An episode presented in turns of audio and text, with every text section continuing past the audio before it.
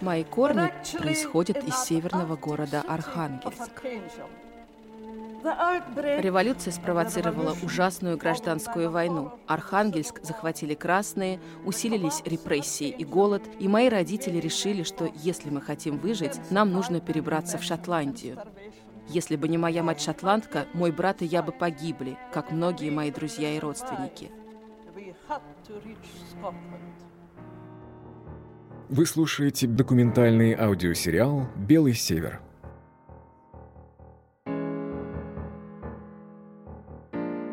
Меня зовут Наталья Дейс, и это история о событиях, которые произошли на русском севере больше ста лет назад, но отзываются они до сих пор.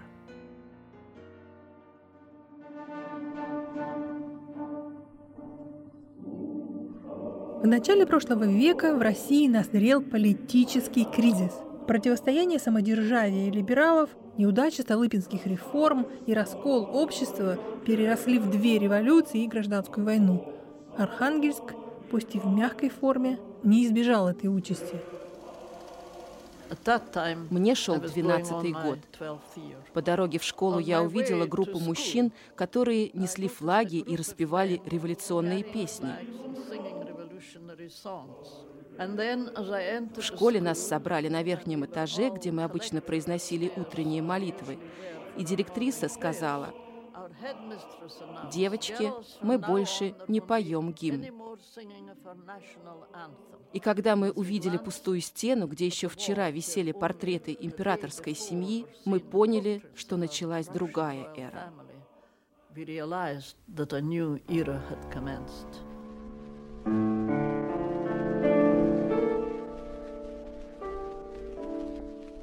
Это голос шотландской писательницы Евгении Фрейзер – она родилась в Архангельске в начале 20 века в семье обрусевшего немца Германа Шольца и шотландки Нелли Кэмерон. В 1920 году Евгения эмигрировала на родину матери Великобританию. Уезжая, она была уверена, что больше никогда не увидит родной город. Но почти 70 лет спустя она написала книгу о своем детстве в Архангельске, которая сразу же стала бестселлером – и благодаря этой книге ей впервые удалось вернуться. Как это произошло и какое впечатление оставило в сегодняшнем эпизоде сериала «Белый север» «Дом над Двиной». Так, книжку подай мне, пожалуйста. Ну, давай. Тут еще, по-моему, какие-то фотографии. И много фотографий, да. Это ее книжка, да? это ее книжка.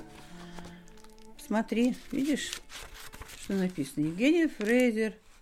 А вот тут она даже написала. To my dear friend Valia, with lots of love from Женя. Вот. На память Вали от Жени. Евгения Фрейзер. Когда я училась в школе, про дореволюционное Архангельск, тем более про жизнь во времена Северной области, нам особенно не рассказывали. Ну, разве что с позиции ужасов интервенции. А что там было до революции, история умалчивала. До тех пор, пока в Архангельске не появилась книга «Дом над Двиной», которая изменила представление о городской культуре и событиях начала XX века. Это произошло в 90-е, но сначала в городе появилась сама Евгения Фрейзер. Я помню ее первый визит в 1989 году, как и моя мама. Это событие отпечаталось и на ее судьбе тоже. Ну, я была благодарна, что она мне, она и ее муж познакомили меня с Шотландией. Во-вторых, я своим студентам всегда говорю, если вы хотите знать, что из себя представлял город Архангельск до революции, получить информацию о бытии, о праздниках, Рождество, Пасха, интервенция, годы революции, я всегда говорю, я вам советую взять книгу Евгении Фрейзер «Дом над Двиной». В первые десятилетия XX века и вплоть до Первой мировой войны жизнь в Архангельске была достаточно благополучной. Город был одним из самых космополитичных в России – Я помню мамин рассказ о ее первом званом вечере, когда мадам Суркова, жена богатого пивовара, праздновала именины. Приглашение было на чай на 9 вечера. Это предполагало явиться в вечернем платье. Вечернее платье на чашку чая? Как странно, подумала Нелли. И мы берем отрывки оттуда каждый год на чтение, на перевод. Тема Милз. Надо только представить себе, что такое был чай. Это был настоящий пир, когда, значит, э, мама ее, не подозревая, что придется, значит, одно блюдо, второе, третье, мясо и рыба там, да. Когда мама и папа прибыли в дом Сурковых, хозяйка сидела в гостиной за серебряным самоваром. Молодые горничные с чашками и пирожными на подносах сновали среди гостей. После чая самовар был убран, на столе появились закуски. Икра трех цветов, серая, черная и ярко-оранжевая, маринованная сельдь, копченый лосось, паштеты, омары, сыры, а к ним водка и ликер, который очень нравился дамам, рябиновка на коньяке. Ровно в полночь дворецкий объявил, что подан ужин – Хозяин дома сам подвел Нелли к столу и усадил рядом с собой. Это был уже самый настоящий Лукулов пир. Консоме с грибными пирожками, осетра в вине, грудки куропаток в сметане, блинчики с икрой, мясное блюдо, затем кофе, мороженое разных сортов и фрукты. В шесть утра подали завтрак, после чего последние из приглашенных на чай разъехались по домам, чтобы переодеться и отправиться в свои конторы. Как ты считаешь, у кого лучше узнать про Евгению Фрейзер и про то, как она здесь жила раньше? Ну, самый верный источник – это Татьяна Николаевна Клушина. Она работала библиотекарем в нашей областной библиотеке имени Добролюбова. Ну, обратите на меня внимание, чертовка.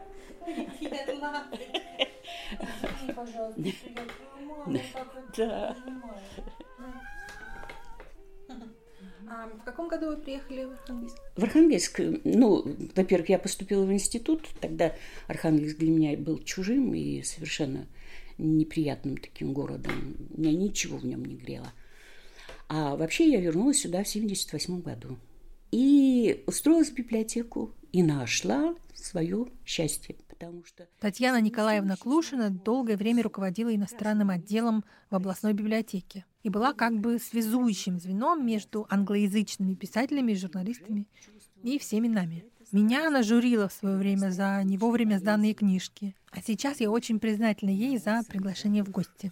Типографской краски, художественное оформление книги волновало, и я покупала все, на что падал взгляд. Ну и вот, значит, я вдруг поняла, она исследует ваше пальто. А, хорошо. Простите, так, молчать, а то сейчас пойдешь куда-нибудь на балкон. Нет, лапочка, ну это же ее дом. Ну и вот, и так и получилось. Скажите, как вас судьба столкнула с Евгенией Фрейзер? и вообще с этой книгой «Дом над Двиной». Ведь сначала она вышла на английском языке, правильно? Да, да, и доступа да. у нее не было, в принципе, к российскому, тогда же советскому книжному рынку. Вот как это все приключилось? Ну, это действительно такая особая история на уровне чуда. Вы хотите гласность? Вы хотите перестройка?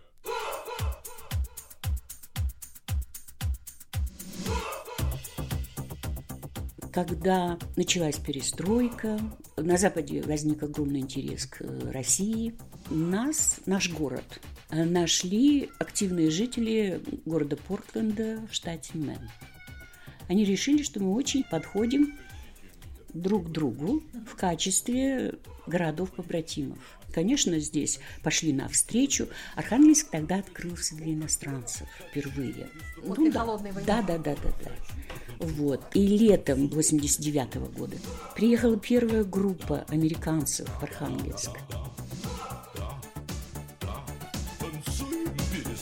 Лето, жара в Архангельске. мне звонят, значит, из обкома партии и сообщают, что в иностранном отделе должна состояться встреча молодежной группы из Портленда с молодежью города Архангельска.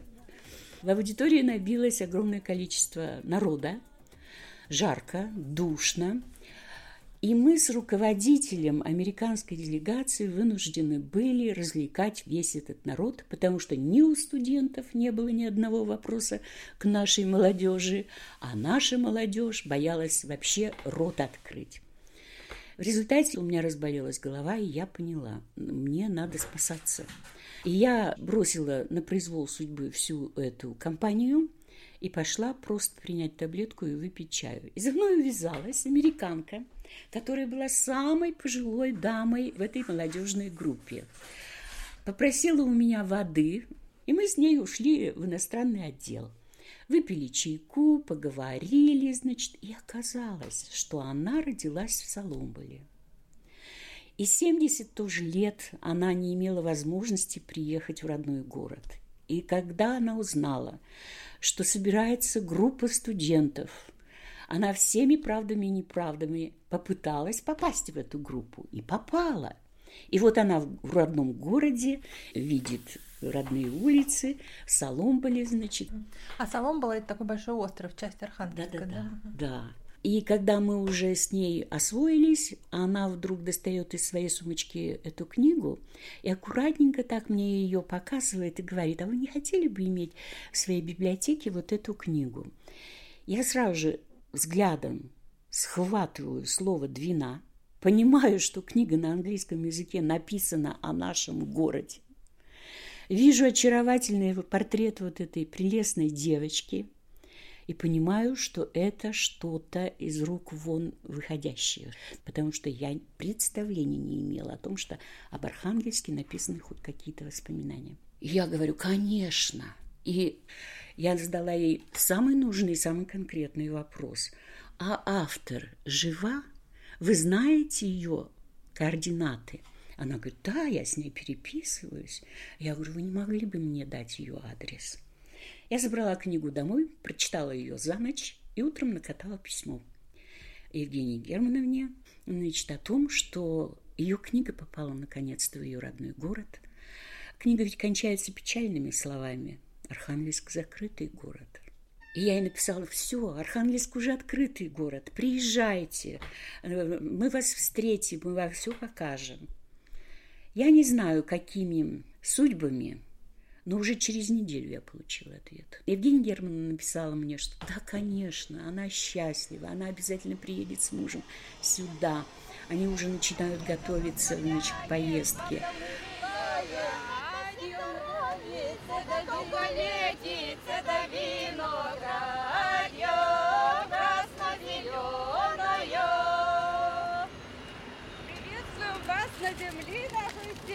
Просим отведать хлеба с солью. Вот кушайте. Вот, кушайте, пожалуйста. Хлеб с солью откушайте. Ну вот, дорогие друзья, я очень счастлива. Никогда не верила, что такая радость может случиться после 70 долгих лет.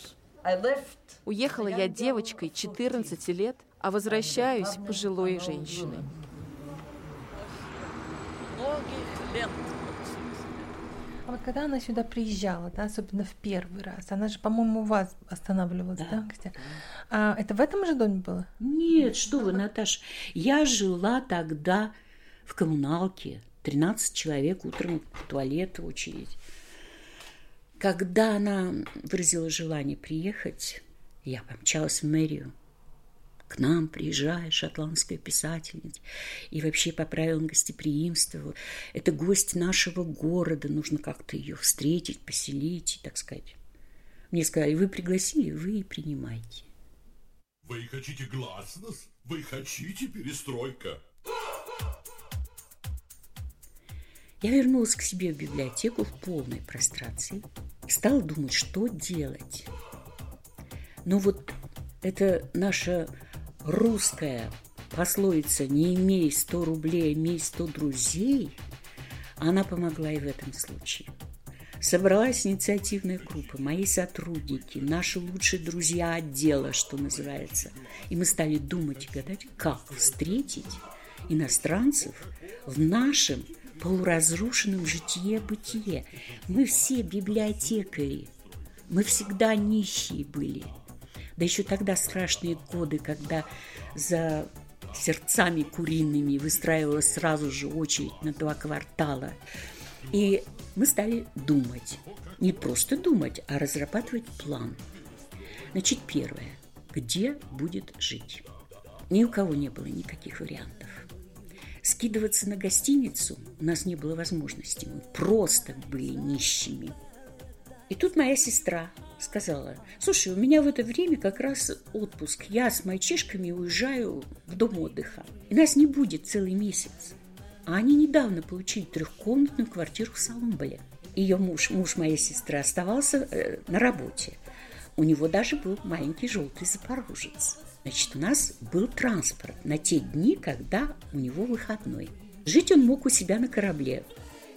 Еще один друг, главный инженер третьего лесозавода, сказал, Татьяна Николаевна, мы недавно получили маленький японский микроавтобус. Водитель и автобус будут в вашем распоряжении целый день. Куда надо, туда и поедет. Преподаватель философии из нашего университета Олег Павлов сказал так. У меня зарегистрирована общественная организация. От имени этой организации мы пошлем им официальное приглашение, чтобы они могли получить визу.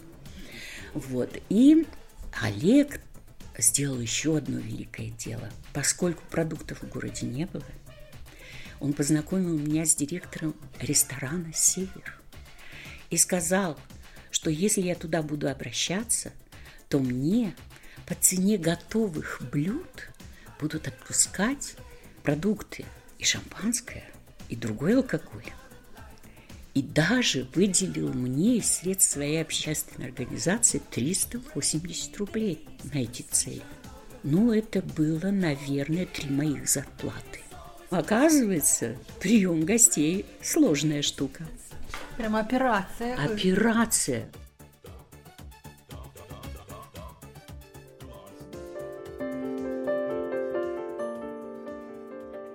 Вы слушаете «Белый север» – документальный аудиосериал об истории Северной России времен Гражданской войны, о людях, которые оказались по разные стороны баррикад, и о том, что это значит для нас сегодня.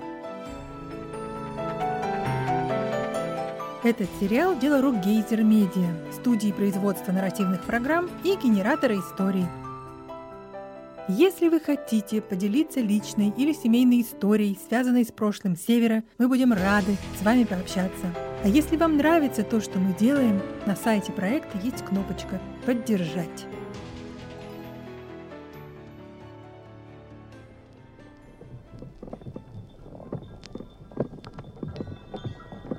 Мы едем по бойкой торговой улице.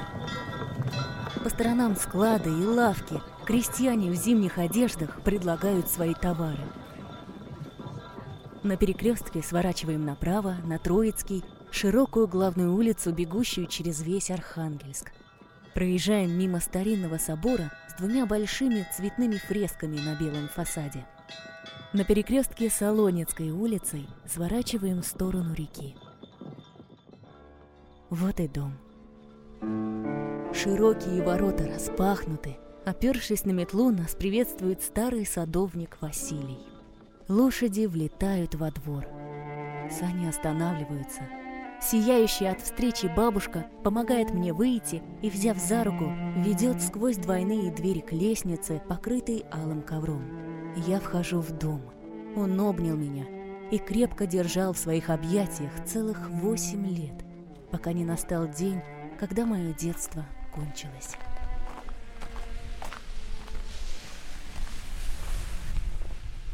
В январе месяце в Архангельске темнеет рано, уже в три часа сумерки, а сейчас около пяти темно совершенно. Я стою на набережной и смотрю на еще не окончательно замерзшую реку, Северную Двину. Недалеко отсюда находится остров Соломбала. Виднеются краны и некоторые корабли. когда смотришь на эту реку, кажется, что ничего не изменилось.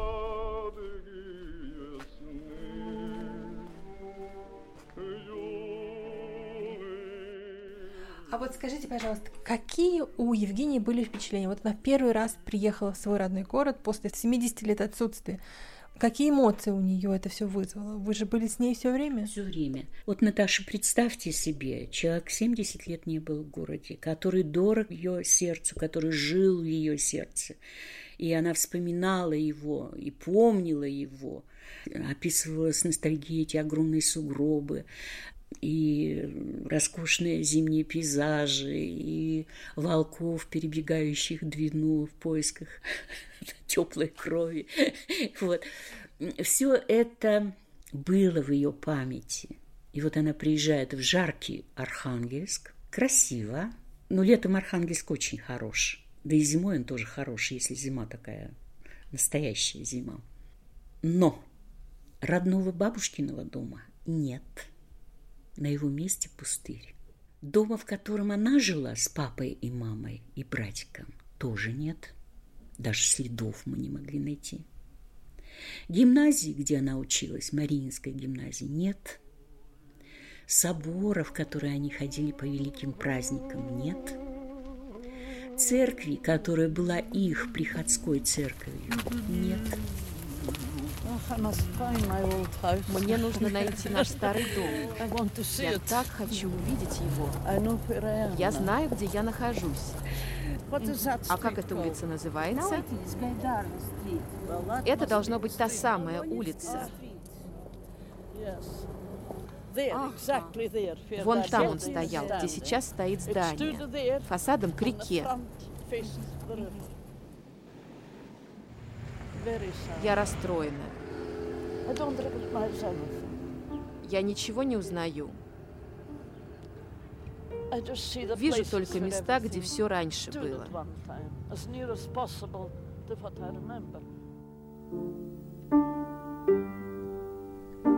Не сохранилось ни одного дома, куда бы они ходили в гости. Ни особняка де Фонтейнесов, ни Люрсов, ни Пецов, ни Клафтонов, ни одного дома, кроме дома Сурковых, который описан в книге.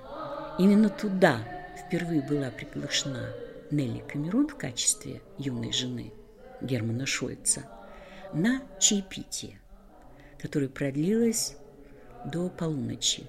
Это ее родители, да? Это ее родители. Нелли и Герман, ее родители, вот были приглашены к Сурковым. Э, сейчас там музыкальная школа, находится она рядом с моей библиотекой, так что этот домик они видели. Поэтому о ее чувствах даже гадать не надо. Она была очень опечалена. Она была растеряна. Она была просто раздавлена всем этим. И мы очень ей сочувствовали. Исчез тот особенный шарм, который был у старого города.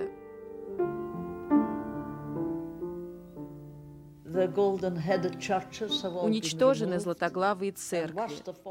И главное, разрушен величественный собор с его фресками. Гордость города. We used to gather together, you know, on the shores of the river and burn, uh, you know, have a bonfire. And, and then after we had baked our potatoes. А потом, конечно, последовали встречи различные. We're very happy to be here. Наши ежевечерние гости. Каждый вечер я накрывала стол, и у нас собирались значит, люди. Ну, за вас, по глотку, и мы еще все переговорим. I've heard the, all the stories from Сеньора! О, милый мой, да, вот. Единственный мой родственник здесь. Мне нужно поцеловать вас.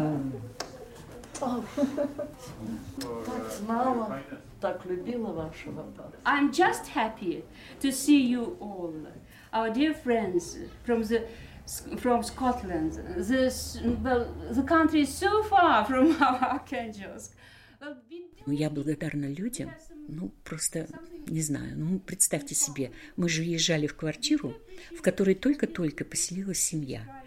Да, у сестры была новенькая мебель, диванная группа, стенка с хрусталем. И, в принципе, все, аскетическая обстановка. Ну, квартира без особого ремонта, вот как сдается в новостройке, так вот она и была. И вот когда мы готовились, мы отмывали эту квартиру, переставляли эту мебель, и народ понес занавески и покрывала. Я унесла все свои картины, которые я к тому времени собрала архангельских художников. Татьяна Ивановна принесла бокалы, Света Мышник принесла столовые наборы. Значит, народ нес вазы, накидушки на кресло и диван, живые цветы и чего только не несли. И квартирка у нас преобразилась, естественно. Поэтому, когда сестра с детьми все-таки приехали и застали Фрейзеров и меня в этой квартире, самый младший племянник стал, не обращая на компанию, внимания на компанию сидящих за столом, сказал, я себе. Он не ожидал увидеть родной дом в таком красивом виде.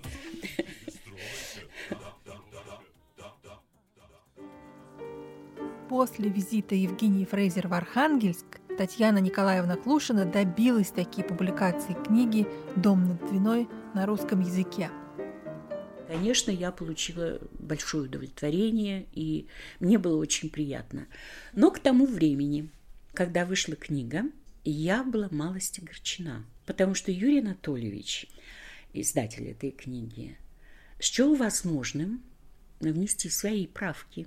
И вот этот печальный конец, который очень много говорит о Евгении Германовне, о ее отношении к этим событиям, ко всему тому, что произошло в России. За все это время, 70 лет человек был отрезан от родного города. Он переделал. Он переделал. И исчезла какая-то нота трагичности. Он не имел права так поступать, но он это сделал. А почему вы у него спрашивали, что это такое? Он сказал, Таня, город Архангельск открыт. Ты что? А это был наш последний и решительный бой. Но рукописи, как известно, не горят. Вы знаете, что меня поразило больше всего? Это какое-то удивительное ощущение того, что это мое, это мое родное, это мое прошлое – Несмотря на то, что моя семья принадлежала совершенно к другому классу, чем э, бабушка и дедушка Евгении Германовны. Я никогда не жила в отдельном доме, только коммуналки, только э, бараки и так далее. Но у меня тоже была бабушка, у меня тоже было счастливое детство. У меня тоже остались воспоминания о том, как наша русская природа пробудила душу, по сути дела. И это было так близко для меня, вот это воспоминание Евгении Германовны о ее раннем детстве. Потом, ведь много читая, много думая о том периоде, я понимала, что революция снесла огромный пласт русской культуры. Огромный пласт. И это для меня было необычно ценным в этой книге потому что она описывает в деталях э, быт русской э, интеллигентной семьи, образованной семьи, э, семьи с достатком, семьи, уважаемой в городе. И я узнавала, ну, как бы я узнавала детали вот этой жизни, чужой для меня. Но эти детали не казались мне чужеродными или незнакомыми, или неприятными – такое впечатление, что русскость, живущая во мне, и русскость вот этого семейства, живущего в немецкой слободе, имеющей старые, давние связи с Европой, это одно и то же. Это нас объединяет.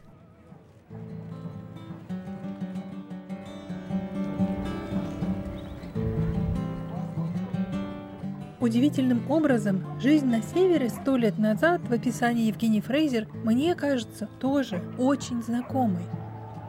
Дом над Двиной – это и мой дом.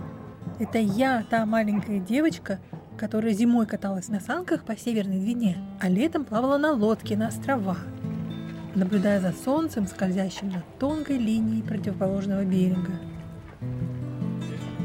Как же тяжело, наверное, было все это потерять. Когда Северная область пала, семья Евгении Фрейзер подверглась обыскам и гонениям, а дедушку ее арестовали.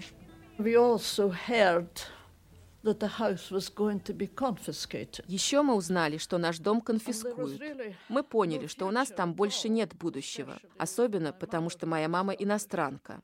Тогда мои родители решили, что нам нужно перебраться в Шотландию, если мы хотим выжить. И мы уехали. А папа остался. У него был множественный склероз, и он не мог путешествовать.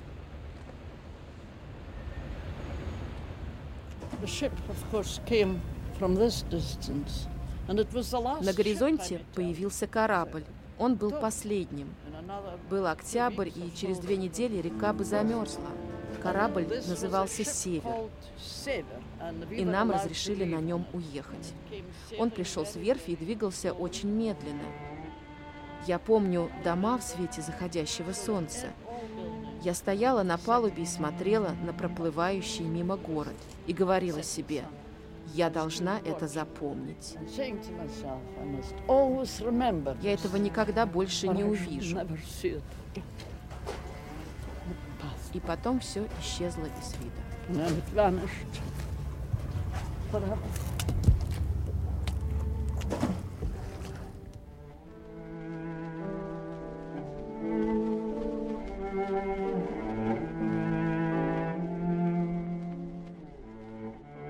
Следующем эпизоде сериала «Белый север».